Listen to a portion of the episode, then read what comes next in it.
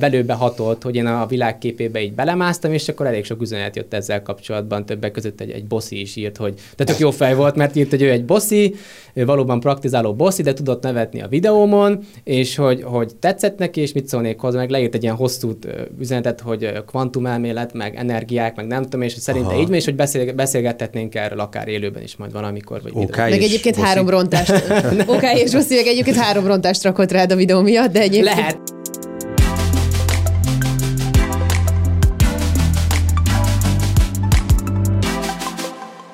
Nagyon nagy szeretettel köszöntünk mindenkit itt, az Influencer Podcast új adásában. Ezúttal is itt van velem Farkas Dániel. Sziasztok! És Sátori Karolina. Sziasztok! Én pedig Sápi Márton vagyok.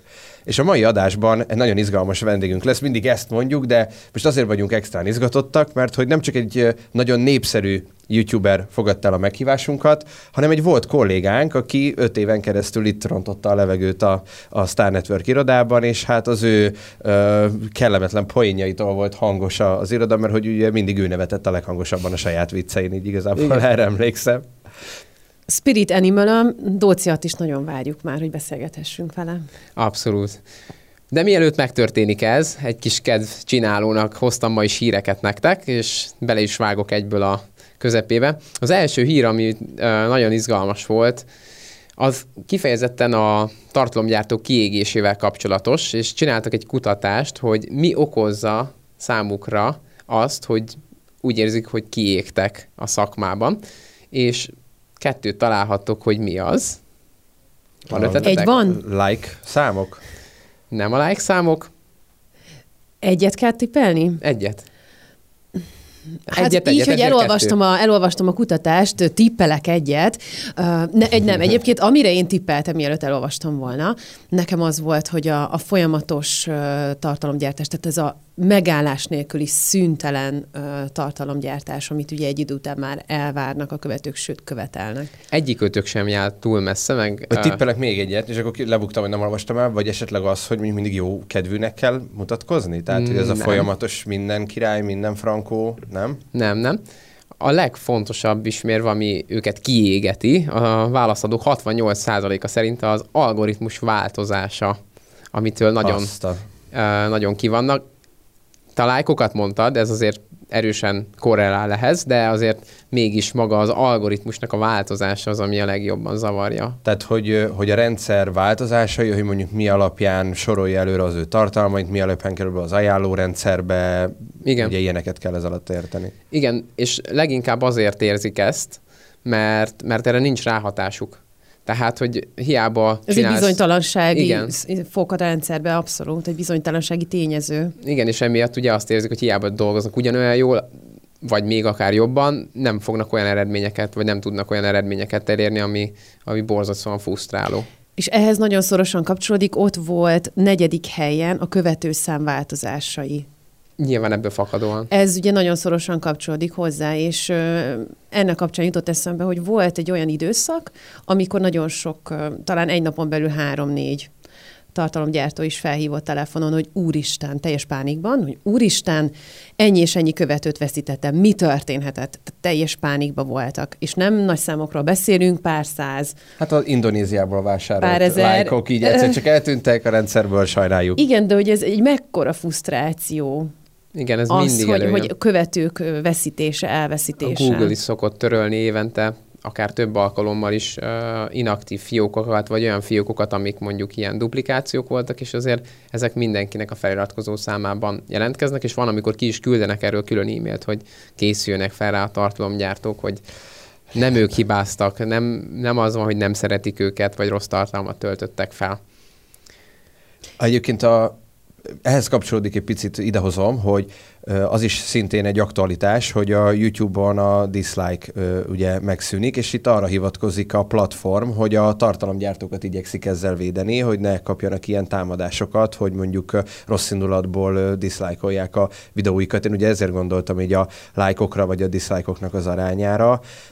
Nem tudom, hogy erről mit gondoltok, hogy szerintetek ez valide, vagy ez inkább magát a platformot védi, vagy esetleg a, a, a márkákat, vagy a nagyobb tartalomgyártókat? Nincs sok értelme szerintem. Tehát kommentben ugyanúgy ki lehet Így van. fejteni a véleményt, illetve az első komment a, Az a- dislike. Így van, ezt Tehát, hogy megoldottuk, igazából átugrottuk ezt ez iga- szép kanyarra. igazán bevallós tartalomgyártók saját maguknak írják ki ezt a kommentet, hogy dislike gomb, tessék, itt lehet lájkolni a dislike-ot. Ah, Lájkolom a dislike-od. Aha, értem, értem.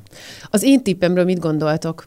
A mókus kerékké válik, ugye ez volt a harmadik legmagasabban értékelt probléma, vagyis hát ok, ami miatt ugye kiégnek a tartalomgyártók. Ti hogyan látjátok ezt így a magyar influencerek körében, akár akikkel együtt dolgozunk?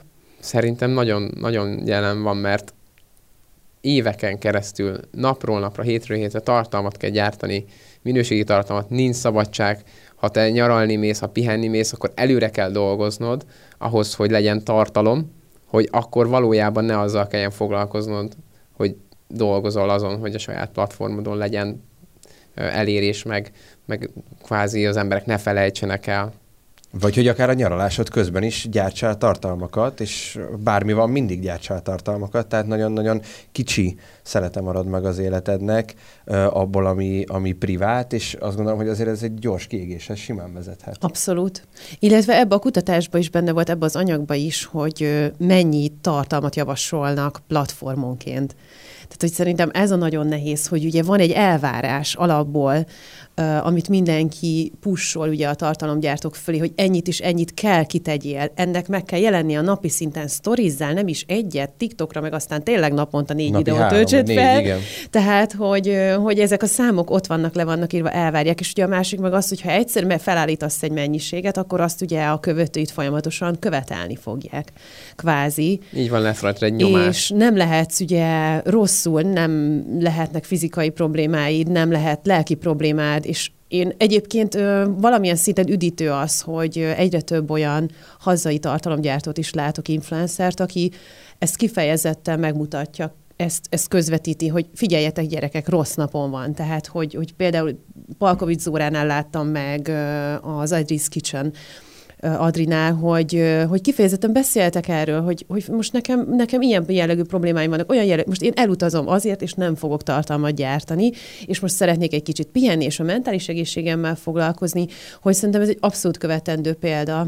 Igen, és ez a folyamat elindult, és az a jó, mert ez olyan, mint a, a szponzorációk validálása, hogyha egyre többen vállalják azt be, és beszélnek erről, erről a problémáról, hogy beszéljenek, akkor a követőket is edukálják, és ez, ez is elfogadottá vál, hogy elmehetsz egy hét szabadságra, elenged a közösség egy hét szabadságra.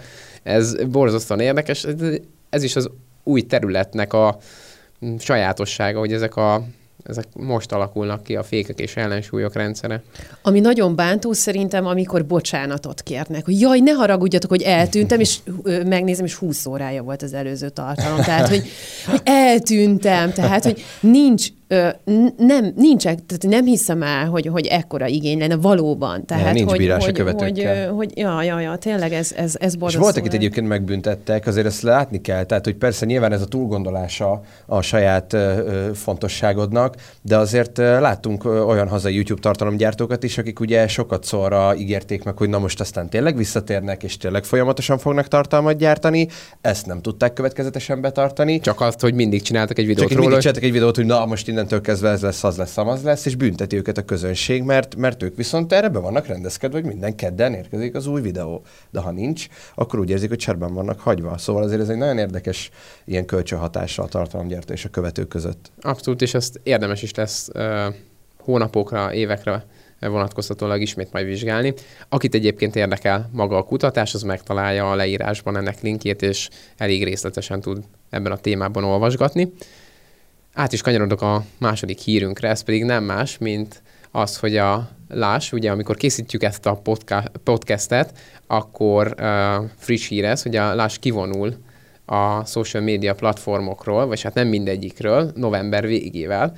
Ott hagyja a TikTokot, a Facebookot, a Snapchatet, uh, és, Instát. és uh, az Instát. És kiégett talás szerintem ezekben a tartalomgyártásokban, mint az influencer. Vajon neki melyik volt? Igen. És csak a YouTube-on, a Twitteren uh, fognak maradni, ahogy én uh, olvastam a híreket, és ez egy mennyire erős lépés részükről, és hogy ugye ezt azzal indokolják, hogy nincsenek jó hatással a felhasználókra ezek a social media platformok, és emiatt ennek ők nem szeretnének ennek a ekoszisztémának. Csak Részben. nem találtak jó szósalost, nem? Hogy így keresték, Igen. keresték, ám mindegyiket hagyjuk a francba. Igen, túl drága tartalomgyártás. Nekem egy kérdésem van fel, hozzátok. Melyik jobb? Kivonulni, felvenni a szemellenzőt, azt mondani, hogy nem veszek részt ebben, vagy jelen lenni és edukálni? Jelen lenni és edukálni. Jelen lenni és edukálni. Hát akkor azt hiszem, hogy hogy azért megválaszoltuk ezt a kérdést olyan szempontból, hogy igen, igen, ha valami nem tetszik, akkor próbálj meg rajta változtatni. Tehát, hogy ö, ott kell lenni, és jó példát kell mutatni. Tehát, hogy ez nem gondolom, hogy megfelelő megoldás. Nyilván van üzenetértéke, meg PR-ban is természetesen jól hangzik, de, de akkor, akkor csinálják máshogy. Legyen más. Mert példát tudnak ők is ugyanúgy statián, a, a termékeikkel is végsősorban azt gondolom, hogy, hogy jó példával járnak elő, hiszen ugye, de ezt csak ugatom ezt a témát, szóval nyugodtan javíts ki, hogyha rosszul mondom. Tehát, hogy ezek organikus termékek, ugye, tehát mindenféle állatkísérlettől mentesek, igen, abszolút, akkor abszolút. miért ne lehetne az online jelenlétükkel is uh, így élen járni és minőséget képviselni? Abszolút, abszolút. A másik, meg ugye azt írták ki az oldalukra, hogy be somewhere else. Tehát, hogy ne legyél ott, bárhol legyél, csinálj más, csak ne legyél ott. Szerintem pedig pont az lenne a fontos, hogy tanulni, ismerkedni és szelektíven fogyasztani a tartalmakat.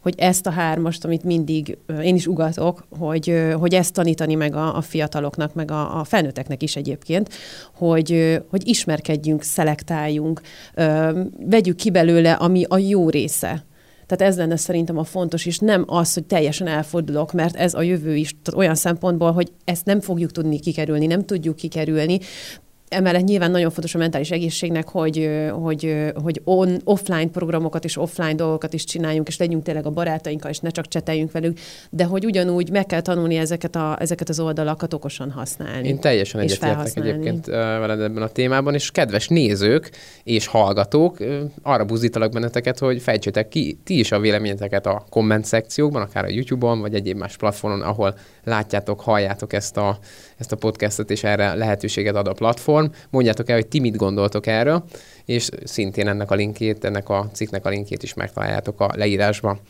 És hát, hogyha edukációról volt szó, és uh, igényes tartalomgyártásról, akkor azt hiszem, hogy uh, ennek maximálisan megfelel a következő vendégünk, aki már is érkezik a stúdióba.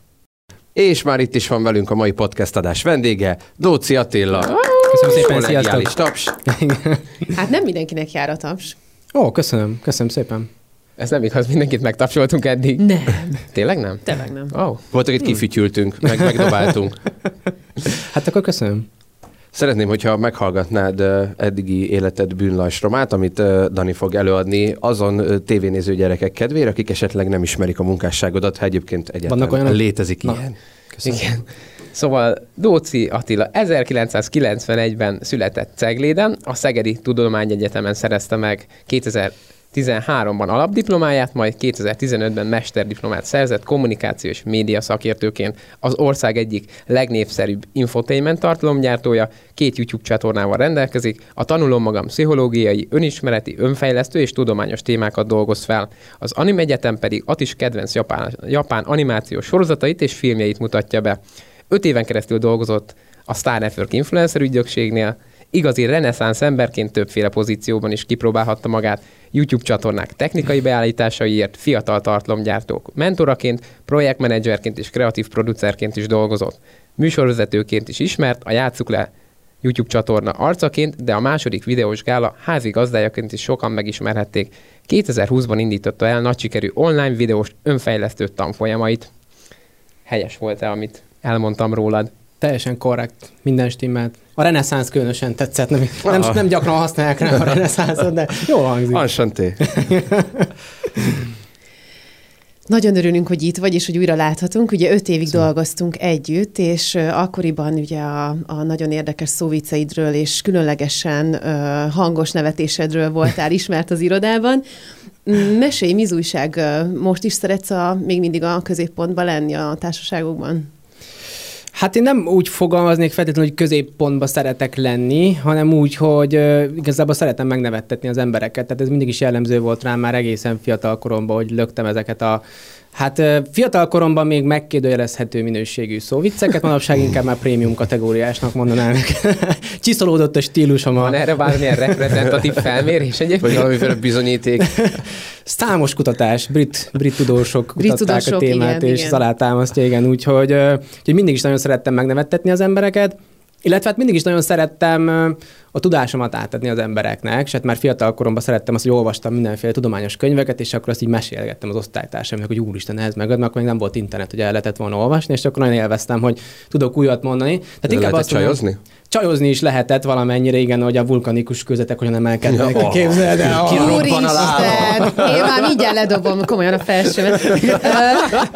Ne Szóval haragudj. inkább hatást szeretek kiváltani az emberekre, mond, mondjuk úgy. Uh-huh. De ami a hatáskeltést ö, illeti, mit gondolsz, van valós eredménye annak, hogyha például te felhívod a iskolai bántalmazás veszélyére, vagy ezzel kapcsolatos ennek elkerülésére való, nem tudom, különböző tanácsokat adva, van ennek ö, olyan eredmény, amit te kapsz vissza a nézőktől? Mert azért te neked elég erős közösséged van, és ebből fakadólag ö, elég valószínű, hogy kapsz valamilyen visszajelzést, de nagyon kíváncsi, hogy ez mennyiségileg, meg, meg összetételeiben milyenek. Hát, hogy, hogy a valós hatása mekkora lehet, azt nagyon nehéz megmondani, de valóban kapok rengeteg üzenetet, amiből én azt tapasztalom, hogy ezek eljutnak emberekhez. Tehát akármilyen témáról van szó, akár szexuális felvilágosítás, akár mondjuk a bullying témája kapcsán, akár más témák, mindig jönnek üzenetek, amikben azt írják, hogy ez, ez nagyon sokat segített nekik, ami felnyitotta a szemüket, ami által ők realizáltak valamit a saját életükben, hogy akár ezt nem is gondolták, hogy ez egy probléma, vagy hogy erre lenne megoldás, és hogy most elindultak egy olyan úton, hogy ezt a problémát elkezdjék megoldani az életükben, és rengeteg ilyen üzenetet kapok, ami erről szól, hogy, hogy tudott segíteni a videóm, mert egy úton elindította őket, és ez borzasztó jó érzés, mert itt tényleg azt érzem, hogy, hogy van értelme annak, amit csinálok, mert nem csak az van, hogy megnézik emberek, és aztán nem történik semmi, hanem ezek a videók képesek valódi hatást kiváltani embereknél. Nagyon szívmelengetőek ezek az üzenetek, amikor mondják, hogy mondjuk a barátja nem tudott beszélni a, a, az érzéseiről, egy párkapcsolatban lévő lány írta, ö, egyszerűen zárkózott volt, és nem tudott beszélni az érzéseiről, és a videóim kapcsán elkezdtek egyre többet-többet beszélgetni azokról a témákról, és fokozatosan elkezdett megnyílni, és képessé vált arra, hogy egyre mélyebben nyilatkozzon önmagáról.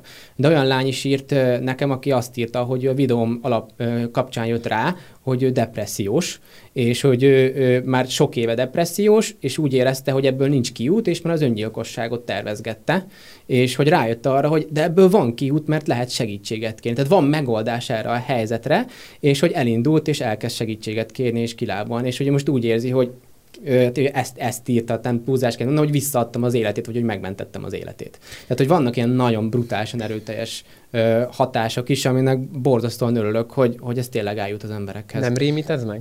Hogy, hogy ennyire durva hatás van? Nagy a felelősség Hát igen, azért. a felelősség megre vonatkozóan. Hát azért nem rémít meg, mert, mert nem adok soha olyan üzenetet, ami esetleg negatív lenne. Tehát, hogy, hogy én érzem ezt a, a felelősséget magamon, és nem adok át olyan üzeneteket, ami esetleg negatív irányban vinni el az embereket, hanem mindig olyan tartalmakat próbálok adni, aminek úgymond csak pozitív hatása lehet, bár nyilván ezt nagyon nehéz kiküszöbölni, hogy hogyan lehet ilyet csinálni, de erre törekszem, úgyhogy picit azért, igen, azért azért van egy ilyen rémisztő része, hogy fú, itt tényleg emberi életek, meg emberi sorsok forognak kockán, és a sok fiatal nagyon-nagyon komolyan veszi ezeket a tartalmakat, amiket mi csinálunk, úgyhogy, de erről már rengetegszer beszéltem, meg külön videót is csináltam a youtuberek felelősségéről, úgyhogy nekem ez egy nagyon központi téma. Mennyi- Ott is nem az a hős, akit megérdemlünk, hanem az, akire szükségünk. Köszönöm. Mennyi időt töltesz a kommentek olvasgatásaival, illetve amiket most elmeséltél, gondolom ezek már inkább e-mailes üzenetek, tehát hogy Meg mindenhol. hogy kell ezt elképzelni nálad egy nap, vagy akár egy héten? Hát igazából az a baj, hogy nagyon el szoktam ezekkel maradni, ezt őszintén bevallom, tehát én mind a, az e-mailekkel, mint Facebookon jönnek üzenetek, Instagramon jönnek üzenetek, tehát gyakorlatilag minden platformon, ami kommunikációs platformot jönnek üzenetek, és eléggé el szoktam ezekkel maradni, de mindig próbálok egy ilyen ütemtervet beiktatni, hogy jó, akkor most egy fél, háromnegyed órát csak azzal foglalkozok, hogy elolvasom az üzeneteket, és megpróbálok válaszolni arra, ami mondjuk válaszra érdemes, és nem csak egy gratuláció, hogy nagyon szeretem a videóidat, imádom, és nagyon sok sikert kívánok. Igen. Tehát aki mondjuk csak így gratulál, annak nem feltétlenül, de mondjuk egy segítségkérés, vagy egy kérdés, akkor arra, arra igyekszem válaszolni. De nagyon nehéz, mert nagyon sok jön, és, és ezzel általában el szoktam maradni. De próbálok egy ilyen tudatosságot beépíteni az életembe, hogy, hogy tudatosan foglalkozzak ezekkel az üzenetekkel, mert, mert fontosak, csak hát sok idő. Sok idő. Gondolom azért inkább a komolyabb hangvételű videók esetében jönnek, több, jön több üzenet, én ezt így képzelem el, vagy ez hogyan, hogyan néz ki? Abszolút, bár inkább arról van szó szerintem, hogy mennyire mozgatja meg az embereket, mint hogy, hogy feltétlenül komoly mert például most csináltam egy videót, a, hogy reagáltam egy cikkre, amiben azt taglalták, hogy tíz jel, hogy boszorkány vagy. És akkor ezt Hát azért kicsit kifiguráztam ezt a témát, és, és uh, ugye volt egy komoly része is, de azért eléggé kifiguráztam a cikknek a tartalmát, és hogy nem feltétlenül volt annyira komoly a téma.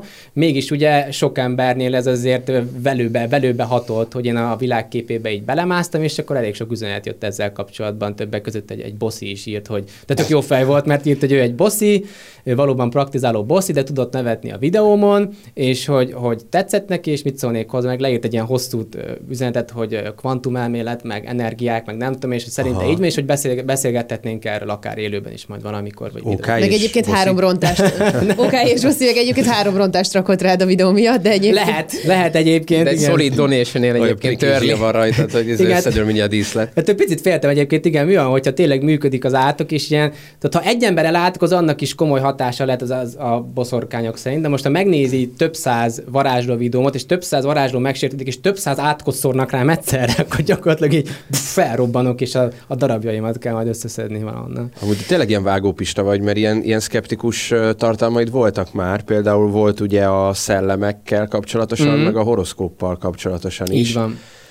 És akkor ilyenkor ez jellemző, hogy, hogy megtalálnak tömegével a, a mondjuk a horoszkópban hívők, vagy akik szellemidézéseket tartanak, és akkor Abszolút. próbálnak meggyőzni az ő álláspontjukról? Abszolút van az a kategória, aki nem csak annyira háborodik fel úgymond, hogy kommentet hagy, hanem akkor külön e-mailt ír, meg külön üzenetet, hogy elmondja nekem, hogy, hogy hát ez nem így van, meg amúgy van. Viszont annyiban kijavítanálak, hogy, hogy nem vagyok annyira szkeptikus, mint mondjuk a, a, a vágópista, tehát hogy azt mondja, hogy a szkeptikus társaságnak is a tagja, és nagyon, nagyon szkeptikus. Én ezt mindig elmondom, hogy bennem van egyfajta nyitottsága az ezotérikus természet feletti oldal iránt, és én ezt nem vetem el. Tehát nem mondom azt, attól függetlenül, hogy tudományembere vagyok, hogy nem létezhet valahol valamilyen formában valamilyen természetfeletti dolog. Tehát, hogy, hogy tényleg lehet, hogy Magyarországon van mondjuk öt olyan ember, aki, aki tényleg képes mondjuk kommunikálni a halottakkal.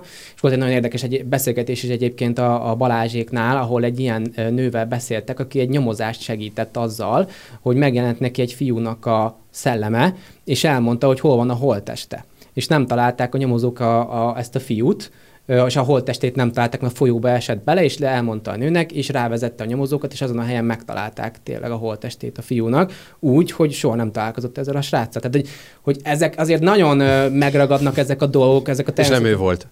Tessék? És nem ő volt egy nem ő volt, nem, nem ő volt. Tehát, hogy az, hogy Ezt viszont... a tudományjal egyébként összeegyeztethetőnek tartod, illetve hogy, hogy mennyire vallás kérdése? Hát nehezen. Vannak a, van, a, van az ezotériának és a tudománynak egy, egy határvonala, egy határterülete, mondjuk egy szürke zónája, ahol ezek picit tudnak találkozni. Hát. És az egyik picit a másikat meg tudja magyarázni, és hogy lehet sok olyan jelenség, amit mondjuk a tudomány értékel így, az ezotéria meg így, de valójában ugyanarról beszélnek, csak mind a ketten meg tudják valamilyen formában uh, magyarázni. Van egy határterület a kettőnek, valamennyire összeegyeztethető, meg vannak olyan témák, mint mondjuk ott van az agykontroll. Hmm. Nem tudom, arról hallottatok el, hogy az elménk erejével vagyunk képesek egyrészt gyógyítani magunkat, másrészt különféle célokat elérni. Na az már picit olyan, hogy, hogy félig tudomány, mert az elménket használjuk erre, félig meg már természetfelettibe hajlik át, hiszen akár elméle, elvileg a rákot meg lehet gyógyítani, vagy testrészeket növeszteni picivel nagyobbra, vagy, vagy vár, nagyon durva dolgokat meg lehet... De, nem arra gondolok! Próbálkoztál Nem arra gondolok! Szerintem egy ilyen tanfolyamat kellene csinálnod. Tehát a testrész nagyobbított, agykontrollal. Egyébként mm. én első között lennék az előfizetője. Vallásos ember vagy? Mm, nem, nem vagyok vallásos ember, nem hiszek egy, egy konkrét vallásban, viszont nem is vagyok ateista. Tehát, hogy, hogy van Atisista bennem... vagy. Atis... Itt várok négy másodperc, hogy kimondjam, de... Mikor tudja bedobni? De... Ez muszáj volt. Ez És Lina bocsánat, lecsapta. Bocsánat, és bocsánat. Lecsapta. Igen. Igen. Alapíthatnénk egy ilyen jó kis atisista szektát, és akkor jönnének hozzá. Hát egy ilyen jó 200 ezer forintos háromnegyed órás díjért szerintem bárki kérhetne majd tőle tanácsot. Ja. Látunk erre példát. ezt most is csinálja. Az. és kézrátétele tudnék gyógyítani fiatal lányokat mindenféle ma. Testrészt nagyobb meg ne, nagyobbítani, meg nagyobbítani. Szóval, Tehát, hogy- igen. Nem vagyok vallásos, viszont azt sem mondom, hogy nem létezik valamilyen nagyobb erő itt az univerzumunkban, vagy a világunkban. Én azt mondanám, hogy én kutatok még. Tehát én, én nem akarok olyan egyértelmű kijelentéseket tenni, hogy van vagy nincs, mert ehhez még egy ilyen spirituális szempontból gyereknek érzem magam, aki még nem sokat látott a, a világból, az ő a spirituális világból, és még nagyon sokat kell tanulnia. Tehát én, én szeretnék nyitni sokfajta irányban, szeretnék majd foglalkozni keleti vallásokkal, buddhizmusba picit belemászni, mert a nyugati az nyilván a nevetetésem, az iskolázottságomban kapcsolatban nyugati az van. Keletivel foglalkozni, picit belemászni az ötérje irányába, hogy, hogy tanuljak, lássak, és mikor már láttam sokkal több mindent, akkor esetleg tudok egy véleményt alkotni, hogy van-e vagy nincs, meg többet tapasztaltam az életből, és szóval még nem döntöttem el ezt a kérdést. Hát meg azt se felejtsük el, hogy maga a tudomány fejlődik. Tehát mondjuk egy száz évvel ezelőtt még egy csomó olyan kérdésre inkább ugye azt mondom, hogy az ezotéria és a tudomány ilyen határmesdje, az mondjuk sokkal inkább még nem itt volt, ahol most van, mert egyre több mindent meg tudunk magyarázni tudományosan, mert, mert a szuper elmék ezeket rájönnek ezekre a összefüggésekre, de hogy mi lesz mondjuk 50 év múlva, ezt nem tudhatjuk, hogy hova jutunk el tényleg az emberiség fejlődése révén, hogy mondjuk meg tudunk-e olyan dolgokat is magyarázni, mint mondjuk, hogy mi van az élet után, stb. stb. Említetted a tapasztalást, a tapasztalatot. Ugye 2020-ban elindítottad a nagy sikerű online videós tanfolyamodat, Mhm. uh-huh. és aztán ugye most nem régiben kijött a második része is ennek. van. Hogy hogyan látod összeegyeztethetőnek azt, hogy van egy bizonyos mértékű tapasztalatod az életben, és mégis egy olyan átfogó oktatási anyagot adsz ki a kezedből, ami, amire azt mondod, hogy ugye segít az életben, életnek uh-huh. nagyon sok területén az embernek fejlődni, jobbá válni, akár a munkában, akár a magánéletben. Ez abszolút összeegyeztethető szerintem, mert, mert a tanfolyam az nem a saját tapasztalataimra épül. Tehát a tanfolyam az olyan okos emberek okos tudásából származik, akik nálam sokkal többet tudnak. Tehát olyan szakemberek, akik 20-30 40 éve mondjuk terápiával foglalkoznak, és több ezer embernek az esetét találkoztak már, és, és valamennyit segítettek, valamennyit nem, és ők írják le, vagy akik 20-30 éve kutatják az érzelmeknek a világát, óriási mintákkal, modern technológiával, interjúkkal, és akiknek ilyen óriási tudása és tapasztalata van. Én az ő tudásukat szedem össze gyakorlatilag, és ezt öntöm egy olyan fogyasztható és használható formába, amit az emberek meg tudnak nézni, és ezáltal tényleg képesek tanulni. Illetve olyan tudományterületeknek a, a gyakorlatait teszem ebben, amik kipróbáltak, amik validáltak, amik teszteltek, és amik tudományosan alátámasztottak, illetve esetlegesen használják ténylegesen kutatók, vagy orvosok, vagy terapeuták ezeket a technikákat. Úgyhogy Úgyhogy ezért összeegyeztethető, mert egyáltalán nem arról van szó, hogy én, mint, mint Atis, én, én elmondom, hogy szerintem hogyan kellene az érzelmi intelligenciát kezelni, vagy fejleszteni, amit én tapasztaltam az életben, hanem én, én nagyon okos emberek, nagyon okos gondolatait szedem össze egybe Tehát gyakorlatilag. kvázi a témában a kötelezők röviden és fogyasztható formában, plusz gyakorlati tanácsokkal. Így tudjuk elképzelni. Igen. Tehát, hogy, hogy minden olyan tudást összeszedsz, és akkor azt tulajdonképpen egy helyre összegyűjtve, egy olyan könnyű, fogyasztható formában, ami akár a fiatalabb korosztálynak is érdekes lehet, és izgalmas lehet.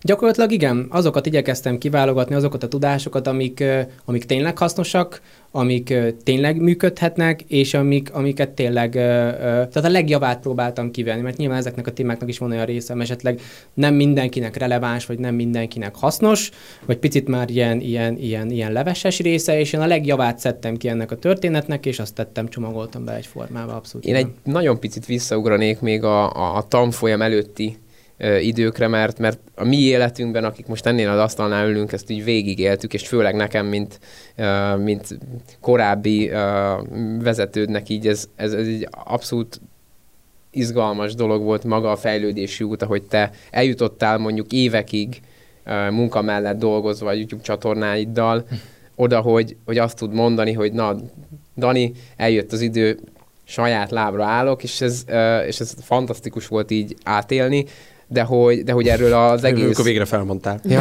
végre. az úgy megkönnyebb, kiléptem az ajtó, és a pesgők így durrantak, és Nem. akkor a bulit csaptatok. De egyébként ez egy uh, saját szakmai sikereimnek az egyik legnagyobbika, például az Atissal való közös munka, hogy ő ide ennyire jól el tudott jutni. A pádávanod kirepült.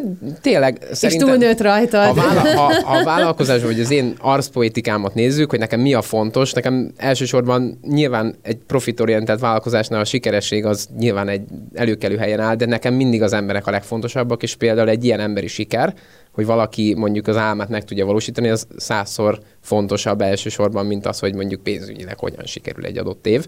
Csak hogy így kontextusba helyezem, és miért fontos volt nekem ez a... Ezért mondjuk én az értékesítés. Igen. Mi a véleményed a pénzügyi évről? Persze, kenyér legyen az asztalon, Lényeg, én azt hogy mondom. mindenki boldog legyen, nem? Szóval visszakanyarodva, hogy hogyan élted meg ezt az utat, és és egyébként ezt követően nagyon kíváncsi vagyok arra, hogy maga, mint Dóci Attila vállalkozó egyébként most így hol tartasz. Uh-huh. Milyen volt a pénzügyi éved? nagyon jó állást. És mennyi pénz van most nálad? Uh, fú, hol, hol kezdjem? Tehát akkor először meséljek az, az évekről, az együtt töltött évekről? Hát igazából a csatornád oldaláról, maga Aha. a tartalomgyártásod oldaláról volna szerintem érdekes így végignézni, mert nagyon sok ember, aki mondjuk különböző munkahelyeken dolgozik, vannak álmai, vagy, vagy céljai tartalomgyártóként, vagy ő is valamit szeretne megvalósítani, és szerintem ilyen szempontból egy tök jó példa az, hogy mondjuk munka mellett hogyan tudtad felépíteni ezt az egész ökoszisztémát, amiben Hát munkaidőben, nem? Néha. Mikor Dani nem figyelt. nem, hát azok legendásak voltak, szerintem emlékeztek még rá, amikor ebédszünetekben csináltam az index Index a videókhoz, mert igen. hogy egyszerűen annyira előző este rendelte, éjszaka rendelte ki a, a videót, és hoztam be, és akkor ebédszünetben gyorsan raktam össze, hogy ennyire durván kellett csinálni. Hát ott az első évek azok borzasztó nehezek voltak, tehát ugye tényleg munka mellett csináltam, és ott gyakorlatilag azt szoktam mondani, hogy heti 7 napot 12 órát dolgoztam, mert hazaértem a, a munkából ilyen este hétfelé, és akkor én este 11-ig évfelé, akkor én toltam a videók kidolgozását, aztán forgatását, aztán meg vágását, tehát ugye ez egy ilyen iszonyatos küldetés tudat kellett, hogy ezt így, ezt így végig tudjam csinálni, meg hát picit más területen azért rányomta a bélyegét az életemre. Tehát az egészségemmel nem foglalkoztam annyit, emberi kapcsolatokkal sem foglalkoztam annyit, mint kellett volna. Tehát, hogy azért itt hogy mondjam, minden, minden ilyen dolognak megvannak a, a, a következmény, az áldozatai, igen. így van. Nagyon úgy, erősen, hogy, igen. Úgyhogy, de hát valamit valamiért, viszont bennem végig bennem volt ez a, a küldetés, vagy hogy szeretnék valamit megvalósítani, mert hát én még az egyetemi évek alatt született meg bennem az, hogy én szeretek, szeretnék kommunikációs tréner lenni, hogy ez alakult ki, mint egy álom, mint számomra az ideális tanítási forma.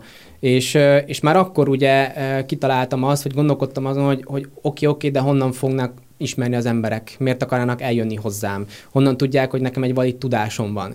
És akkor gondoltam, hogy, hogy a kellemeset a hasznossal, amúgy is szeretném a tudásomat átadni az embereknek, akkor csinálok egy YouTube csatornát, és ott egyrészt hétről hétre gyakorolok, hétről hétre okosodok, adok az embereknek tudást, ugyanakkor a hosszú évek alatt felépítetek egy olyan felületet, ami által pedig majd később nekem potenciális ö, úgymond vásárlóim lesznek. Tehát, hogy ez egy félig egyfajta egy tudatos marketing stratégia is volt a jövőre nézve, félig pedig egy, egy szeretet és egy, egy tudás átadási vágy, ami nélkül nem működött volna egyébként, mert ha csak egy marketing ötlet lett volna, akkor nem csináltam volna ilyen elvetemülten. Meg főleg nem úgy, hogy az első két-három évben semmi pénzt nem termelt, sőt vitt tőlem, mert rengeteg idő volt, meg felszerelést venni kellett, meg mindent, tehát hogy az első pár évben dettó deficites volt az egész, tehát hogy de csináltam, mert, mert élveztem a, a tudásnak az átadását, úgyhogy Úgyhogy ez egy nehéz és hosszú út volt, de, de mostanra sikerült ezt az álmot megvalósítani. Félig meddig, mert ugye aztán, aztán 2020 márciusában, amikor felmondtam itt a cégnél, akkor ugye én egy két-három hét múlva terveztem, hogy indítom ugye a, a saját tréningemet érzelmi intelligencia témában. És jött a Covid. És jött a Covid. és akkor még dír. bezártak mindent, így dír, és egy ilyen pofont oh. így lecsavart az élet nekem, hogy Atikám, azért maradjál, pihenjél már egy kicsit. Nem így megy. Lehet, hogy jókor vállalkozunk, azt lehet, hogy... vállalkozunk, vállalkozunk. Egyébként lehet, hogy jókor jött, nem? Azért, ahogy így ezt elmesélted, ez, ez elképesztő fizikai és mentális terhelés. Azért. Igen, bár, bár akkor meg ugye azt csináltam, hogy nem estem, hát két-három napig kétségbe estem azért, hogy mi lesz, mert pénzem már, már nem tudtam pénzt keresni itt, mert felmondtam, onnan se volt, na most mi lesz velem, és akkor vajas kenyér meg a híd alá megyek. Marcikám, akkor... nincs valami szponzoráció esetleg, elvállalnám mégis ezt a cukros üdítőt. Most rugalmasabb lennék. Igen, de Marci azt mondta, hogy nincs meg Covid van. Úgyhogy, de akkor kitaláltam, hogy akkor áteszem az egészet online-ra. És akkor a következő négy-öt hónapom arról szólt, hogy az egészet hogyan konvertáljam át egy online videó tanfolyammá, aztán pedig, hogy leforgassak 50 videót, megvágjak 50 videót, feltöltsek 50 videót, beállítsak 50 videót, még feladatokat dolgozzak ki hozzá, meg, meg hasonlók, tehát hogy nem pihentem utána se, de hál' Istennek sikeresen át tudtam konvertálni egy olyan működő formátummal, ami Covid alatt is működik. Akkor voltunk pont nálatok vendégségben, szerintem mielőtt elindult volna a tanfolyam. Talán már leforgattad ezt a horrorisztikus mennyiségű tartalmat hozzá, de hogy még ezt nem lehetett tudni, hogy mi lesz ennek a fogadtatása, uh-huh. ha jól emlékszem. És beszélgettünk arról, hogy ez számodra ugye ez egy újszerű modell, hogy te valamilyen olyan tartalmat állítasz elő, amiért pénzt kérsz a közönségtől. Uh-huh. És úgy emlékszem, hogy, hogy te tartottál ettől, hiszen ugye te is egy ilyen old school youtuber arc vagy, tehát régóta csinálod, és ez, ez ugye a, a régi iskolás youtubereknek ez egyáltalán nem volt bevett, az, ami most már egyébként elfogadott, és ez szerintem főleg az új tartalomgyártók hozták be. A gamereknél közösségi finanszírozás, ez persze megvolt, de, de az, hogy a, a, a reklámbevételek, illetve a szponzorációk mellett a közönség is finanszírozhat egy tartalmat, azt láttam rajtad, hogy hogy vannak kétségeid ezzel kapcsolatosan. Jól emlékszem erre? Abszolút igen, mert hogy hát ugye éveken keresztül, de akkor már ugye öt éve ment a csatorna, ugye ahhoz szoktak a nézők, hogy ők ingyen kapják meg ezeket a tudásokat. És, és ami egy elkényeztetés egyébként olyan szempontból, hogy, hogy én hát egy 20-25-30 órát per videóba beletettem, hogy az elkészüljön, és ezt ingyen is bérmentve bárki megkapta és megnézhette, és hát nyilvánvalóan az a nehéz ebben, hogy amihez hozzászokik az ember, utána nehezen áll át egy, egy másik fajta gondolkodásmód. És picit tartottam ettől, hogy az a közönség, aki hozzászokott ahhoz, hogy, hogy minden ingyen van, az majd hogyan fogadja azt, hogy, hogy hát, hát itt fizetni kell ezért a dologért. Hát a csatornádon megmaradtak a videók.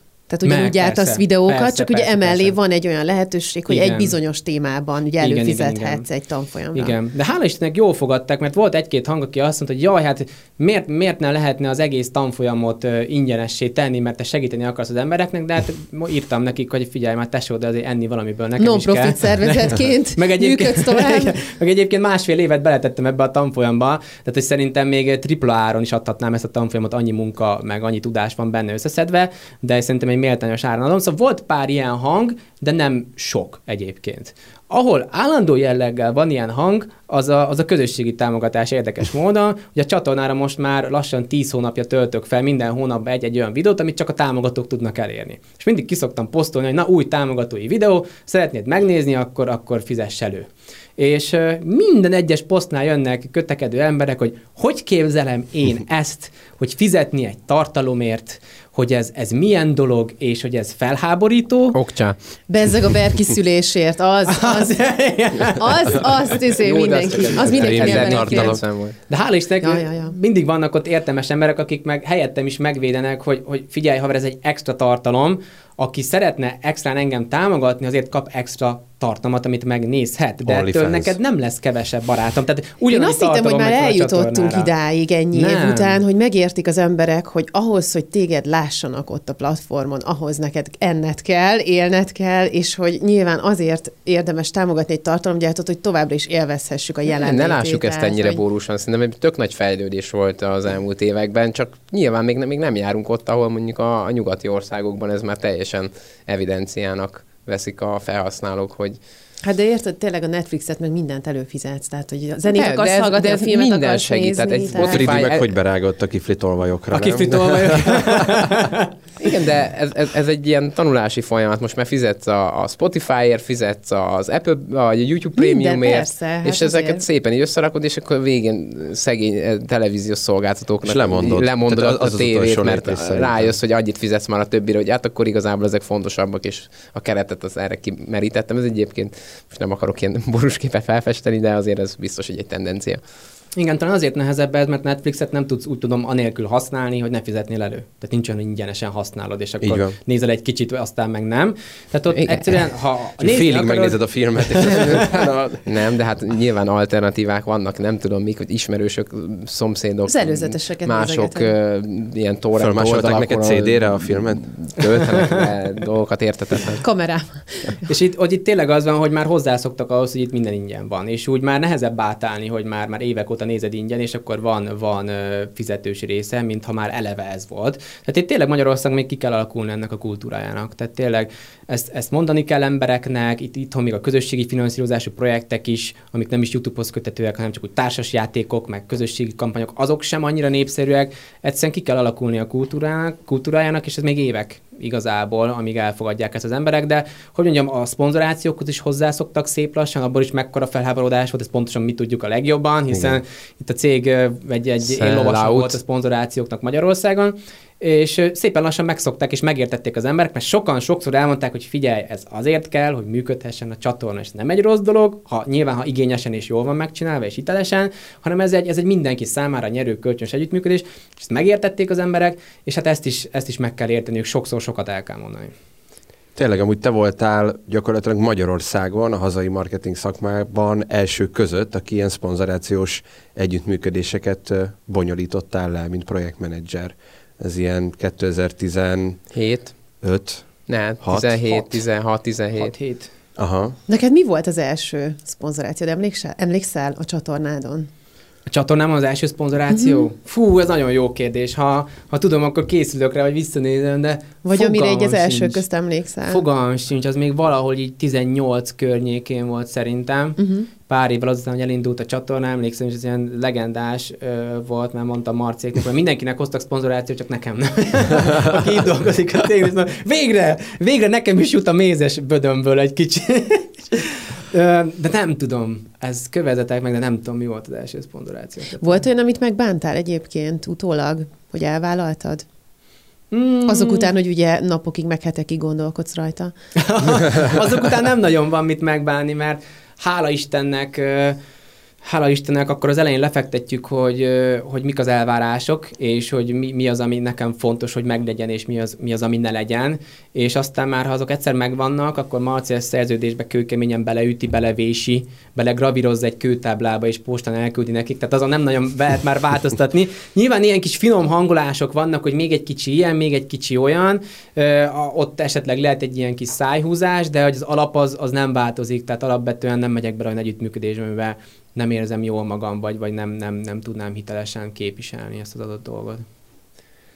Hát azért viszonylag azt gondolom, hogy igényes dolgokat tudtunk megvalósítani, sőt, ahogy most így gondolkoztam, és pörgettem a fejemben, hogy milyen szponzorációk voltak, gyakorlatilag mindegyiknek volt valamiféle fajta társadalmi hasznossága szerintem. Tehát akár amikor a, a, a papír újrahasznosításáról volt szó, vagy akár amikor ugye a fiataloknak a média értéséről, ugye a Bűvösvölgy projekt, amiről Abszolút. az előbb beszéltünk.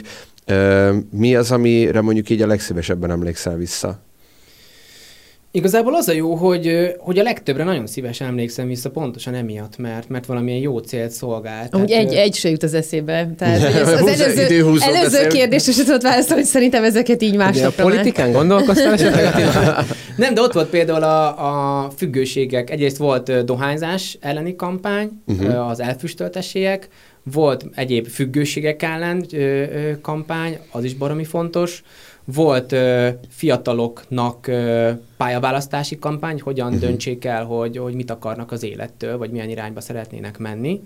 Úgyhogy Anti-bullying kampány is volt volt. bullying kampány, uh-huh. volt ö, menstruációs edukációt ö, elősegítő kampány, tehát hogy ezek mind-mind-mind de jó baromi, témák. baromi jó témák. Pont ö, egy e-mail kedvéért összeszedtem most nemrég, hogy milyen ilyen, azért tudom csak milyen, milyen ilyen kampányaim voltak, és nézegettem, hogy ez is tök jó, ez is Igen. értéket képvisel. Tehát én azt tudom mondani, hogy nekem a, a szponzorációk az nem ilyen szégyen volt, mint sok influencer, szerint így takargatja meg, meg letörli a régi posztokat, meg erről ne beszéljünk, hanem én, én büszkén tudom mondani, hogy igen, ebben is voltam, meg ebben is voltam, mert hát én úgy válogattam, hogy én azt, azt később is fel tudjam vállalni ezeket.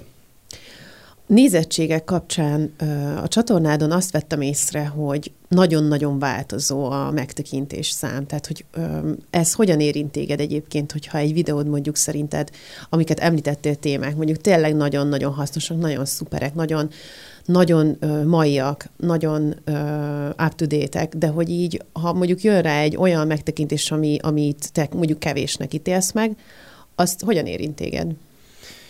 Hát most mondhatnám, hogy az évek alatt már megtanultam ezt elengedni, meg kezelni, de, de, de ez hazugság lenne egyébként, tehát hogy ez nem így van, max az ember jobban kezeli már ilyenkor, mint, mint régen. Tehát most például pont van az, hogy az új sorozatom, ahol kimozdulós tartalmakat csinálok, ott nagyon kicsi a nézettség sajnos.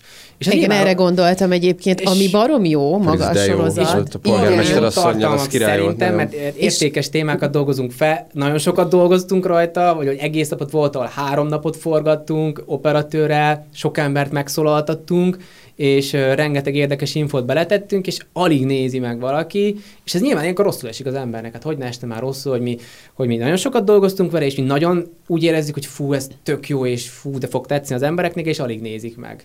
Úgyhogy ez, ez, ez rosszul esik az embernek, de ilyenkor el kell gondolkodni, hogy, hogy mi lehet az a komponens, ami miatt esetlegesen kevesebben nézték meg. Lehet, hogy nem annyira érdekes a cím, vagy nem annyira érdekes az indexkép. Lehet, hogy túl hosszú a tartalom, mert ezek tipikusan hosszabb tartalmak. Egyébként nehezebben kattintanak rá az emberek, mert én magam is a, a rövidebb tartalmakra hamarabb rákattintok, mert kevés az időm úgy alapvetően.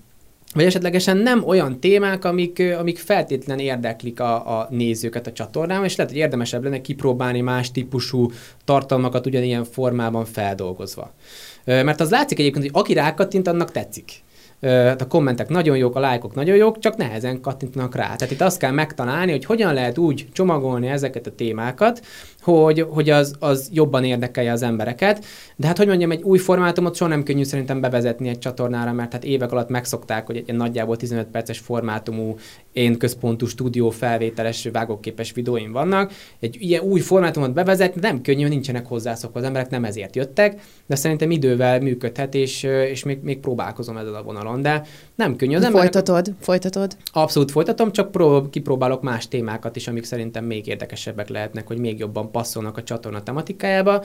De ez soha nem könnyű az embernek ezt a, a fejében helyre tenni, hogy kevesebb a nézettség. Jobb, jobban kezeli szerintem egy idő után. Tehát meg el tudja engedni azt egy idő után, hogy hogy jó, most ezt nem nézték annyian, de nem fogok a kardomba dőlni, nem fogok három napig sírni az ágyba, nem fogom tíz percenként frissítgetni, hogy na úristen, mente fentebb, mente fentebb, mert régen azért csináltam ilyet, meg mikor az ember kezdi, akkor csinál ilyet, hogy rá van fixálódva, és akkor meséli mindenkinek, hogy úristen, te mi van veled, miért vagy ilyen depis, teljesen eh, ki vagyok, és úristen, hát nem, nem érte el azt a megtekintést, azt, amit én akartam. Hogy De azért te is rádobsz egy clickbaitesebb videót, amikor egy, egy kisebb megtekintésű videód van, azért az, az látható. Ö, szoktam ilyet Tehát egyébként, azért igen, van benne akkor, azért tudatosság, Van benne egy tudatosság, igen, próbálod hogy Hát mondjuk elég, elég, hogy mondja, elég szomorú is lenne, hogy öt év közös munka után nem lenne ennyi tudatosság. Nem, csak arra gondolok, hogy ezt például használod, például azt, hogy nagyon clickbaitesek a címek, hogy, hogy kell az, hogy ugye oda vonzza az embereket, és az nem feltétlenül Igen. rossz a clickbait, tehát hogy valamilyen szinten oké, okay, persze túlzás, de, de azért a tartalom megadja azt, amit a, amiért az ember oda kattint. Tehát nem tök Igen. másról kezdesz el beszélni, vagy teljesen. Nem. Hát én úgy hívom ezt egy egészséges clickbait. Tehát ez, ez igazából, az egészséges clickbait az egy marketing e, igazából, hogy hogy marketinged meg úgy a tartalmat, hogy az érte, érdekelje az emberekkel. Tehát erre szoktam azt példaként mondani, hogy, hogy csináltam még az Anime Egyetem csatornámra egy olyan videót, ami arról szólt, hogy ö, az animék hogyan body shamingelik a, a kisebb keblű lányok, lány karaktereket. És konkrétan kinevetik ezeket a karaktereket, megszégyenítik, poént csinálnak belőle. És erről csináltam egy videót, és először azt akartam címnek adni, hogy a, a, a body shaming negatív hatása az animékben a, a, a női nézőkre valami ilyesmi. Gondolkodtam, hogy ez, ez, ez, senki ember fia nem fog rákattintani erre a videóra. Még az se, aki néz engem, senki nulla nézettség, és akkor Szerintem az gondoltam- animéig jut el mindenki, és akkor, hogy mi van? igen, és, így, és akkor akkor gondoltam, hogy jó, legyen az a cím, hogy lányok, vesző, beszéljünk a cicikről. És ebben van egy, egy hát elég konkrét, ez egész igen. Konkrét, van egy lányok, egy ilyen felszólítás, ez a lányokat is érdekelni fogja, meg a fiúkat is. Mert Nyilván a világon a legjobban a lányokat érdeklik a mellek, nem? De a lányokat azért, hogy miért akar a cicimről beszélni, a fiúkat meg, hogy na beszéljünk a cicikről. és akkor beszéljünk a cicikről, egy ilyen egy felkérés keringőre gyakorlatilag, és nagyon jól is működött az egyik legnépszerűbb videó lett a csatornán. Tehát nagyon fontos a tálalás. Nagyon fontos az, hogy, hogy hogyan adod ezt a nézőnek, és ez nem hazugság, ugyanarról szól a tartalom, mint abban az esetben, hogyha azt mondom, hogy a, a body shaming szerepe az animékben, és az erre gyakorolt, testre gyakorolt, önképre gyakorolt hatása. Igazi, tényleg egy... szakdolgozat cím. Tehát ez a... Csak azt senki nem fog rákattintani. Szóval szerintem, hogyha az ember nem hazudik, és nem torzítja el a valóságot, vagy a videóban látható valóságot, hanem azt kapja a néző, csak, csak figyelem felkeltem, akkor szerintem nincs probléma. Én egy picit visszaeveznék magára, magára a vállalkozási dolgaidra, és azzal kapcsolatosan. Itt nagyon megütötte a fülemet a könyv szó és a könyvírás. Mind dolgozol jelenleg, ami publikus, és megtudhatjuk, és egy kis sneak peeket adhatunk a hallgatóknak. Hát igazából nem, nem annyira publikus egyébként, ez csak úgy véletlenül el, el, elsuhintottam itt. Még hát most most már késő. Most már késő. Itt, itt fog debütálni akkor a dolog, de még sehol nem mondtam, se Instagramon, se YouTube videóval, sehol semmi. Igazából mindig is szerettem volna könyvet írni, mert nagy könyv olvasó, fogyasztó vagyok, mind a tudományos részen, mind a, a nem tudományos szórakoztató irodalom részén. Én imádom a fantasy imádom a skifit, de a történelmi regényeket is mindenfélét. És hát szerintem minden valaha olvasónak lehet egy nagy álma, vagy legalábbis sok embernek, hogyha egyszer a saját könyvét a kezében foghatná. És nekem is mindig is egy ilyen nagy álom volt, és most született meg bennem a gondolat, hogy írjak egy, egy saját könyvet. És először ismertterjesztő könyvet akartam írni, mert az áll közel hozzám, de aztán rájöttem, hogy most nem erre van motivációm, nem ez a, nem ez a tűzék bennem, hanem én sztorikat akarok alkotni, amik a, a fejemben amúgy is léteztek már valamennyire, és, és most novellákat írok, amiknek az az érdekesség vagy különlegesség, hogy olyan tudományos kérdések vannak a középpontjában, amik egyébként létezőek, és amik egyébként mondjuk a videóimban is megfordulnak, viszont egy teljesen más kontextusban dolgozom fel. Most mondok egy példát, a tudatos álmodásról beszéltem már többször a csatornán, és tudományosan feldolgoztam a témát. De most írok éppen egy novellát, ami arról szól, hogy egy fiatal srác elkezd kacérkodni a tudatos álmodással, és hát elég érdekes dolgok történnek vele ez kapcsán. Tehát egyre mélyebbre merül a témában, és nagyon pozitív, nagyon negatív dolgok is történnek és az egész témát egy, egy baromi, legalábbis szerintem érdekes és izgalmas sztoriba ágyazom bele, és úgy mutatom meg,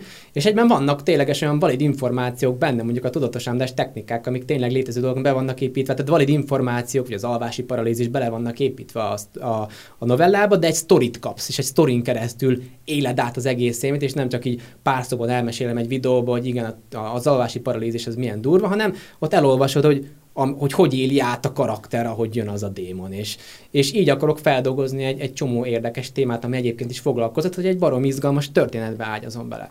És ez most nagyon mozgatja a fantáziámat, nagyon élem, nagyon imádom, úgyhogy ez most nagyon, nagyon izgalmas. Ú, ez nagyon érdekes egyébként, és azért tök vicces, hogy beszéltünk ugye a két csatornádról, és valahol ez itt találkozik.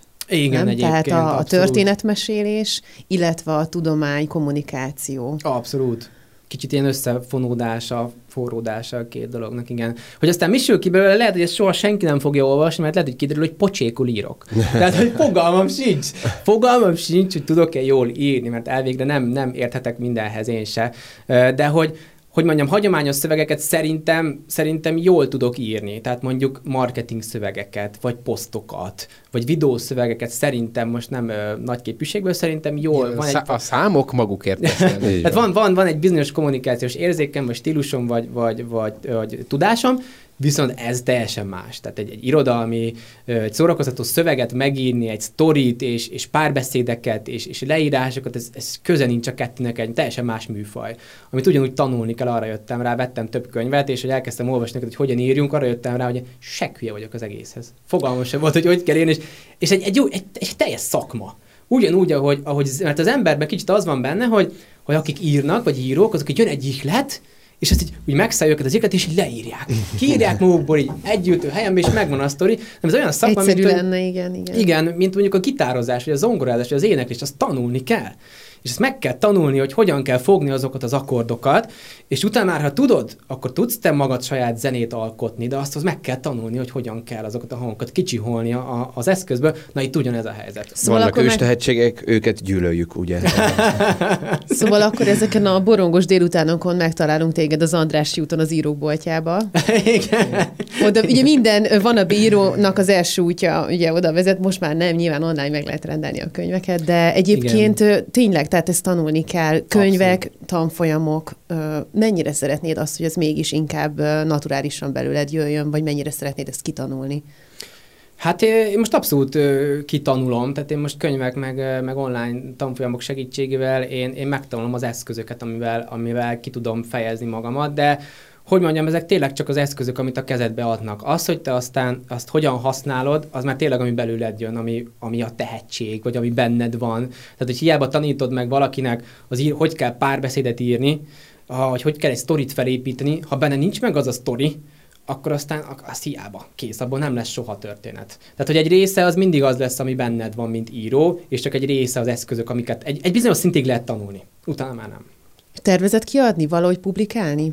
Ha jó lesz. Ha, ha jók lesznek. Ki dönti el? Igen, ugyanezt akartam. Hogy... hát először el akarom olvastatni hozzám közel álló emberekkel majd, Úgyhogy, ha nyitottak vagytok rá, ti szívesen olvashatjátok. Nyugodtan megtiszteltetés. majd megmondjuk, hogy jó vagy nem. Ú, én nagyon örülnék neki, szerintem abszolút megtisztelő lenne, hogyha ha első Köszönöm. között olvashatnánk el. És azt mondják az emberek, hogy, vagy legalábbis a legtöbben nyilván mindenkinek nem tetszett, mert lehetnek olyan műfai dolgok is, hogy mit tudom én, írok egy horror pornó novellát, te meg azt a műfajt épp nem szereted, akkor neked az nem fog tetszeni. Jó lesz az, jó lesz. De hogy ha a legtöbb ember azt mondja, hogy figyelj, ez tök jó és tetszik, beszélek úgymond hivatásos emberekkel is, egy szerkesztővel, aki ránéz, és azt mondja, hogy ez használható, ez működőképes lehet, akkor, akkor lehet, hogy kiadom őket. De lehet, hogy ez egy, egy, egy fiók projekt lesz, és soha senki nem fogja olvasni, mert azt fogja mindenki mondani, hogy Atisom, ez, ez, ez nagyon gyenge. ez, ez, ez, egyébként, ennyire durva, egyébként ennyire durva témák, mint amiket most említettél?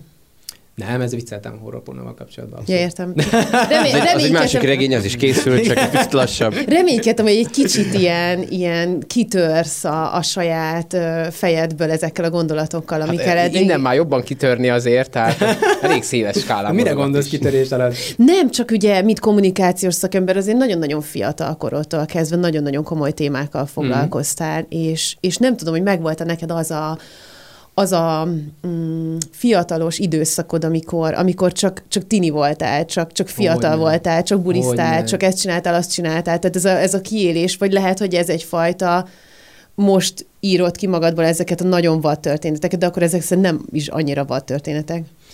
Hát ki mit tekint vadnak, de, de hogy mondjam, én abszolút megéltem a fiatalságomat, tehát lehet, hogy amiatt, mert ilyen tudományos beállítottságú emberek és tudományos tartalmakat készítek, hogy úgy képzelnek el az emberek, hogy a kis 12 éves at is otthon ült szemüvegbe, és akkor olvasgatta a kis könyvét. Ez is volt egyébként, mert olvasgattam a kis könyvet, de mellette meg voltak a nagyon durva beívások, amikor három napig feküdtünk, hánytunk, bulisztunk, csajoztunk, tehát hogy Nekem egy nagyon, sőt, nagyon túltolt fiatal korom volt, és erről néha szoktam beszélni, hogy ott, ott sokszor mi elveszítettük a mértéket, és, és voltak olyan ivások, amik, amik miatt majdnem nem vagyok itt. Tehát, hogy hogy nekem nagyon durva bulis fiatal éveim voltak, aztán egyetem alatt meg már egy konszolidáltabb, már, ott már tudtam a mértéket típusú bulizások volt, tehát ott is végig buliztuk, amellett, hogy végig tanultam, végig buliztam is az egyetem éveket, úgyhogy abszolút megéltem sok mindent, de nem feltétlenül ezekből táplálkoznak a sztorik, tehát a tudatos álmodásban ilyen formában nem, nem sok mindent lehet ezekből beépíteni,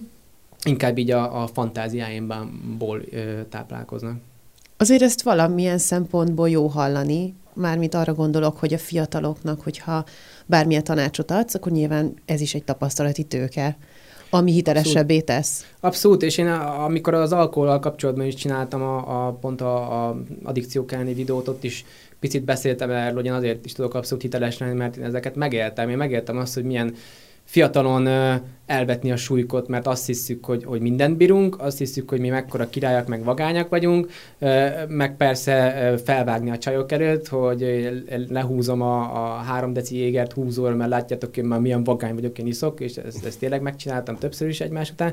Tehát, hogy ezek, ezek voltak, ezek létező dolgok, és hogy, hogy sokszor csak a szerencsém múlt, hogy, hogy éppen összeszedtek télen, mert részegen feküdtem kinn a hóba, és halára fagytam volna egyébként, és a barátaim összeszedtek. Tehát, hogy ezeket én megéltem, és pontosan tudom, hogy mennyire el lehet vetni a súlykot, mennyire felelőtlenek a fiatalok, és egy pici tudatosság lett volna benne, egy pici segítőkéz mondta volna nekem azt, hogy Attilám, lehet inni, mert fiatal vagy, mert felesleges tiltani, mert annál jobban csinálják. Lehet, csak egy kis tudatosságot, egy kis mértéket vigyél bele, és tudd, hogy hol a határ, és tanuld, tanuld meg saját magadat fokozatosan, vagy így, akkor, akkor egészen más lett volna. És ezt próbálom a fiataloknak megtanítani, hogy tudatosságot az élet különféle területén. Hát akkor nem véletlenül a csatornán neve a Tanulom magam, azt gondolom. És, ez, és nem leiszom és nem magam.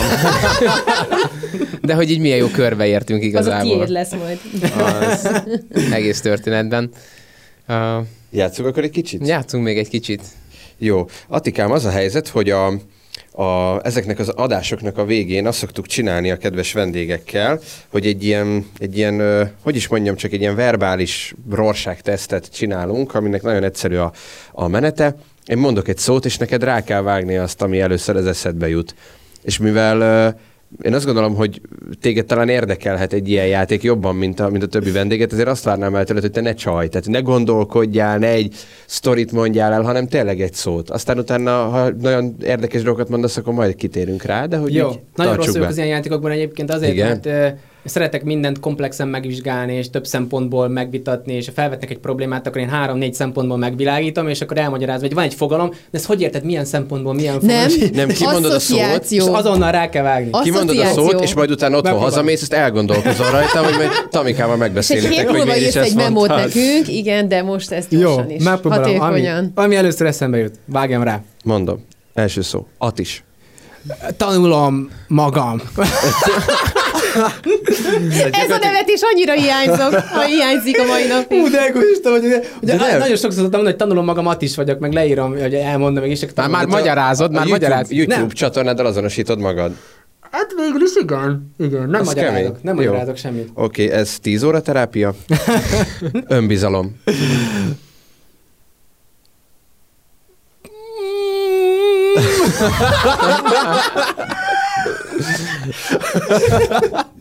Nem, de, most így pörgött az agyam, hogy pik, pik, pik, pik, pik, pik, pik. Most Az melyiket mondjam, elsőt, mert- mert- az els. Annyira komplex és összetett téma. Önbecsülés. Oké, okay, király. Tanítás. Szeretet. Példakép. Ö, nincs. Nincs példaképen. Nincs Igen, ez gyakran felmerült, hogy, hogy van-e példaképem, és ki a példaképem. És ezt mindig elmondom, hogy ez kind of szomorú, de nincs, nincs, ö, nincs példaképem sajnos. Egyébként ezt uh, föltettem már uh, több vendégünknek is, egyébként majd uh, nézd meg mondjuk a, a, az Osvágy Zsolt is adást, ő Mhm. egyébként egy fiktív karaktert említett, ami szerintem rendkívül izgalmas, Mhm. nekem nem jutna eszembe feltétlenül, uh, de hogy, hogy senki nem gondolta arra, hogy ő mint példakép. Ilyen uh-huh. neked mondjuk már volt, hogy valaki azt mondta, hogy Atista vagy a példaképem? Nagyon, Nagyon ez hülyeség, sokan. menjünk tovább. De te volt ilyen? Nagyon sokan írták már ezt, igen, hogy, hogy te vagy a példaképen. Ennek szoktam örülni egyébként, viszont hát nyilván ők csak abból tudnak táplálkozni, amit látnak belőlem. És annak a online képet tudják esetleg példaképnek mondani. Tehát ezt mindig ilyenkor helyre teszem magamban, mert nyilván ott ugyanúgy én is ember vagyok, ugyanis a hétköznapokban is egy csomó hibát követek el, csomó hülyeségem van, vannak rossz tulajdonságaim, van egy csomó dolog, amit én magam is dolgozok, hogy, hogy jobbá váljak, tehát hogy hogy nyilván azért nem, nem gondolnám, hogy én akkora példakép vagyok. Esetleg, hogy mondjam, az online munkásságom, uh-huh. az esetleg példaérték. De miért nem, mindenki ezt mondja, tehát minden vendégünk eddig nagyjából ezt mondta, de miért nem lehetne valaki példakép a hibáival együtt? Tehát, uh-huh. Hogy azért, mert hogy azt tudatosan nem is mutatod meg, és ezért azt gondolod, hogy ha tudnák, akkor nem lenne egyéb, nem, lenne, nem lennél a példaképük? Nem, ö, én, én Lehet, szoktam ezekről igen. beszélni. Én szoktam ezekről beszélni egyébként, amikor egy adott témában ö, kontextusa van a dolognak. Tehát, hogy, ö, hogy mondjam, beszéltem az érzelmi intelligenciáról egy videóban, ott is elmondtam, hogy, hogy vannak olyan területei az érzelmi intelligenciának, ami mondjuk, ami mondjuk nekem nehezebb, vagy problémát okoz, míg másoknak könnyebb. Például a párom ő tök könnyen vissza tud billenni egy negatív érzelemből, egy, egy semleges és pozitív állapot nagyon könnyen megy neki pik, így vissza tud billenni, nekem nagyon nehéz. És ezt nekem sokáig tanulni kellett, hogy hogyan tudom egy, egy nagyon negatív érzés, mint egy dű, erőteljes dű, erőteljes szomorúság visszahozni.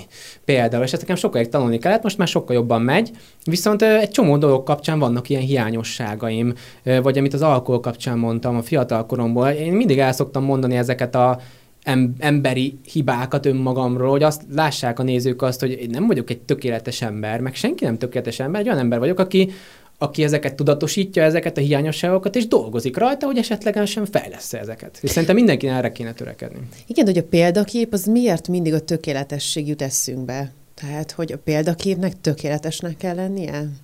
Nem le, akkor nem lenne példakép, mert senki nem tökéletes. Igen, talán azért ö, sokszor ö, ö, fiktív karakterek inkább példaképek, mert azokat meg lehet úgy írni, hogy, ö, hogy ők sokkal inkább tökéletesek és hibátlanok legyenek mint például nem De tudom. náluk ugyanez van, tehát a, a, a fiktív karaktereknek is csak egy lenyomatát látjuk, tehát nem ismerjük az egész életútjukat. Most... Vallásos emberek pedig ugye azt mondják, hogy embert nem választhatsz példaképként magadnak, hanem csak mm. Isten, vagy csak Jézus, vagy nem tudom, vagy ez nem tudom, hogy a, a, a, a keresztény hívőkön túl mondjuk más vallás hívő is így tartják -e, de mondjuk tőlük mindig ezt a választ hallom, hogyha ez szóba kerül. Ez olyan érdekes téma, ez most felírom, hogy csinálok egy YouTube videót róla.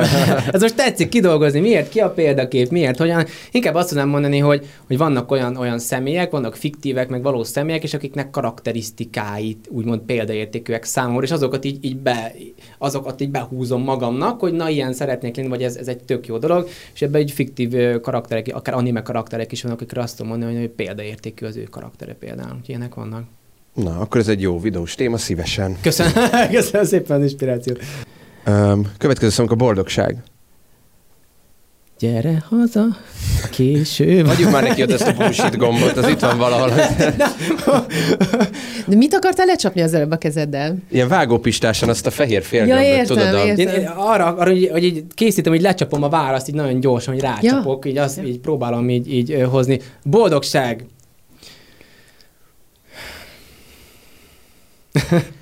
Olyan egyszerű szó, azt mégis úgy lefagysz tőle, nem? Milyen érdekes. A boldogság az egy, egy iszonyatosan komplex dolog, és annyi mindent szeretnék mondani ezzel kapcsolatban, hogy mennyire boldogsághajszulóak vagyunk, hogy mennyire egy boldogság központú a média is, meg az önfejlesztés is, hogy már pedig boldognak kell lenned, és hogy annyira nem tudjuk, hogy mi a boldogság, annyira tárgyi javakhoz kötjük a Neked boldogságot. Mi? Számomra mi a boldogság? Nem tudom, amikor ez egy nehéz kérdés. Mikor vagy boldog? Mikor voltál, mikor gondoltad azt legutóbb, hogy hú, most tök boldog igen, vagyok? Igen, amikor így tudatos mikor, volt neked, mikor hogy ó, gondoltál erre? Vagyok. Hú, most, most tök jól vagyok. vagyok. Ilyen értékes, értelmes emberekkel beszélgetetek tök jó témákról. Nekem ez, ez boldogság. Nagyon sok mindenben megtalálom oh, a boldogságot. Köszönjük. Tehát, hogy én egy, egy, egy jó ételfogyasztásában, egy jó könyv olvasásában, egy jó beszélgetésben, elmegyek sétálni, és látok egy, egy gyönyörű őszi fát, vagy ragyognak a sárga levelei, nekem az boldogság. Tehát én, én szeretem meglátni így a, az életben az ilyen olyan apró boldogságokat, amik, amik, amiket az ember hajlamos elsiklani felette, vagy mondjuk ez kicsit egy ilyen magán vagy intimebb dolog, de valamelyik este párommal sorozatoztunk, és ugye párom feküdt itt mellettem így rajtam, hogy néztük a sorozatot. A melkasodon. Hát kicsit így félig Amit a melkasodon. A ami... párod megírt egy könyv, hogy milyen jó.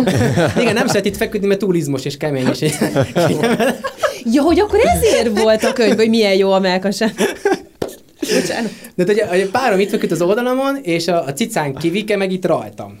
És, és, hogy így, és akkor egy pillanatra így nem figyeltem oda a sorozatot, arra gondoltam, hogy hát e, ez a boldogság. Oh. Ennél, ennél többet hova akarna az ember? És így, így átéltem a pillanatot, hogy ez fantasztikus. Megmondom neked, ugyanilyen jeleneteket szoktam átélni, csak én kettő macskával csinálom. Tehát a párom és két macska. ja, na az már az még jobb. Az ja, next, jobb. next level boldogság. Beszerzek, beszerzek még egy macskát. Nagyon helyes, kivikének legyen spanya.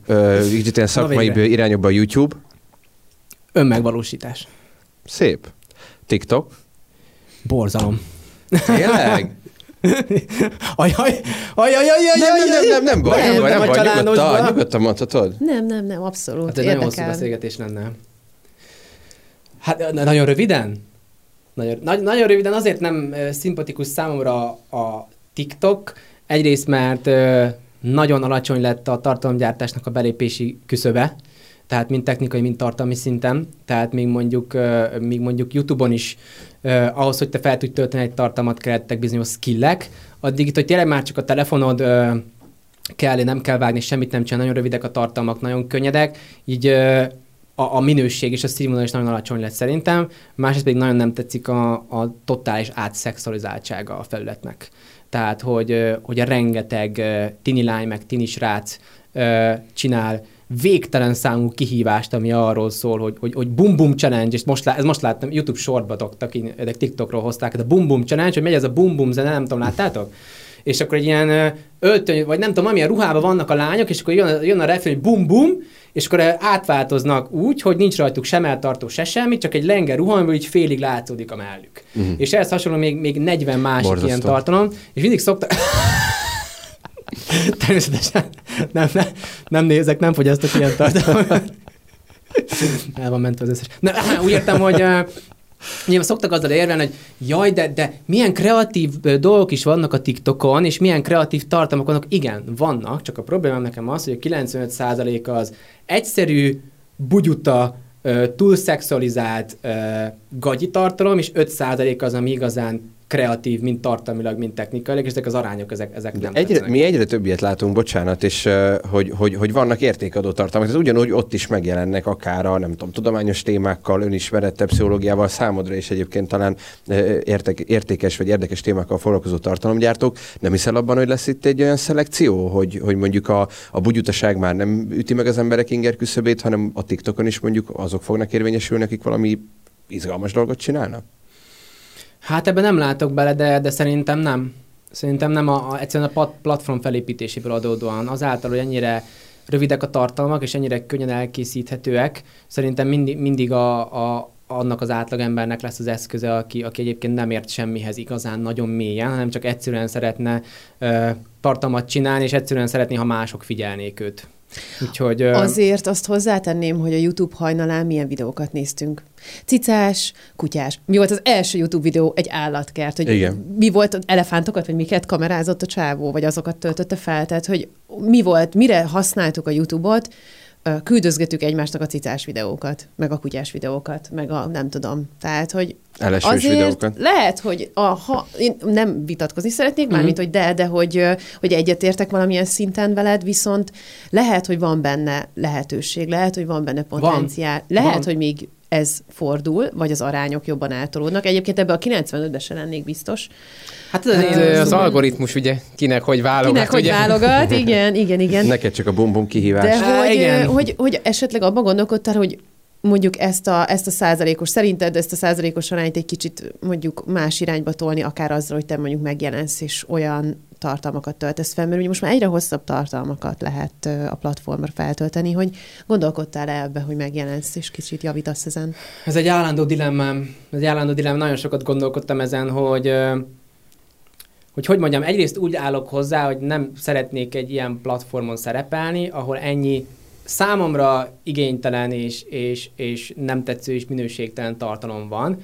Ugyanakkor meg kicsit azt hiszem, hogy pontosan azért kellene szerepelnem ezen a platformon, hogy kicsit nem bekezeltségből fényt hozzak a sötétségbe, hogy legyenek jó példák ezen a platformon, hogy így is lehet csinálni. Mert ha valaki nem tesz fel értelmes tartalmat, tudom, hogy vannak, én is láttam, hogy pszichológus lánynak a videóit tök királyak, tehát hogy, de ha ha akik megtehetik, hogy csinálnak ilyen tartalmakat, nem teszik oda fel, akkor hogy várjuk, hogy bárki lásson jó példát, és egyre több ilyen tartalom legyen. Tehát így pont, van. hogy nekünk kellene előjárni, de ez egy állandó dilemma bennem, bennem, és így, így harcolok, hogy most menjek erre a platformra, vagy nem menjek, és hogy nem tudom, nehéz erről még, még nem mondom, hogy meggyőzhetetlen vagyok, de meg, meg részben picit azért a YouTube munkásságom is erről szól, hogy rengeteg nagyon könnyed tartalom van, rengeteg bugyuta videó van, és én mégis kitartóan gyártam azokat a tartalmakat, amiket én képviselek, mert hiszek benne, hogy kell, kell, fontos képviselni ezt az irányt a YouTube-on, hogy legyen ilyen tartalom is, és hál' Istennek egy, vannak azért ilyen irányú új bővülések is fiatal csatornák, akik tök értelmes tartalmakat csinálnak,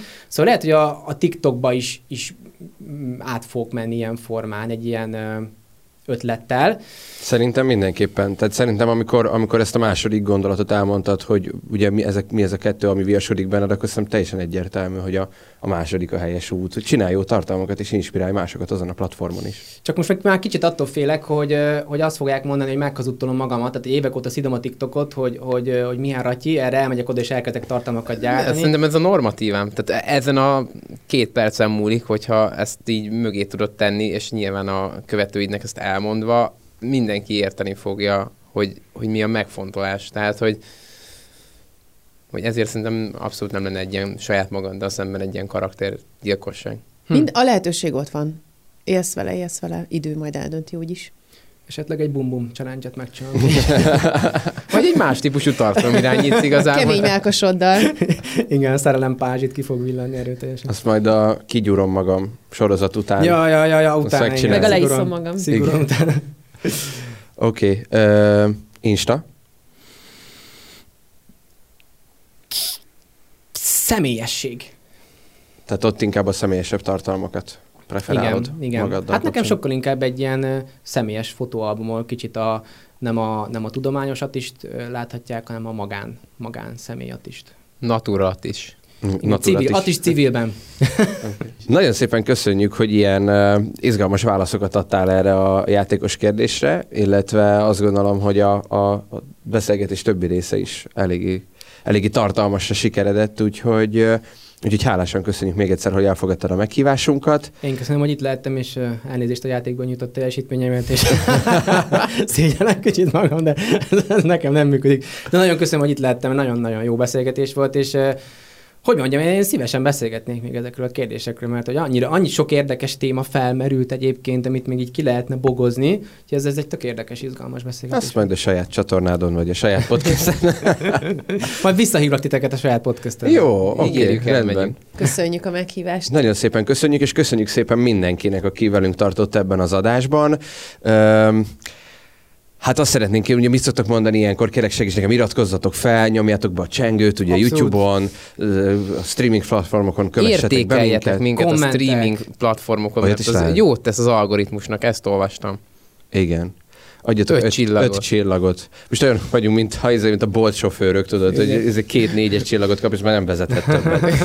Légy szíves, adjatok öt csillagot. És hát legközelebb is tartsatok velünk és híres sztár vendégeinkkel. Köszönjük szépen a figyelmet, sziasztok! Sziasztok! sziasztok.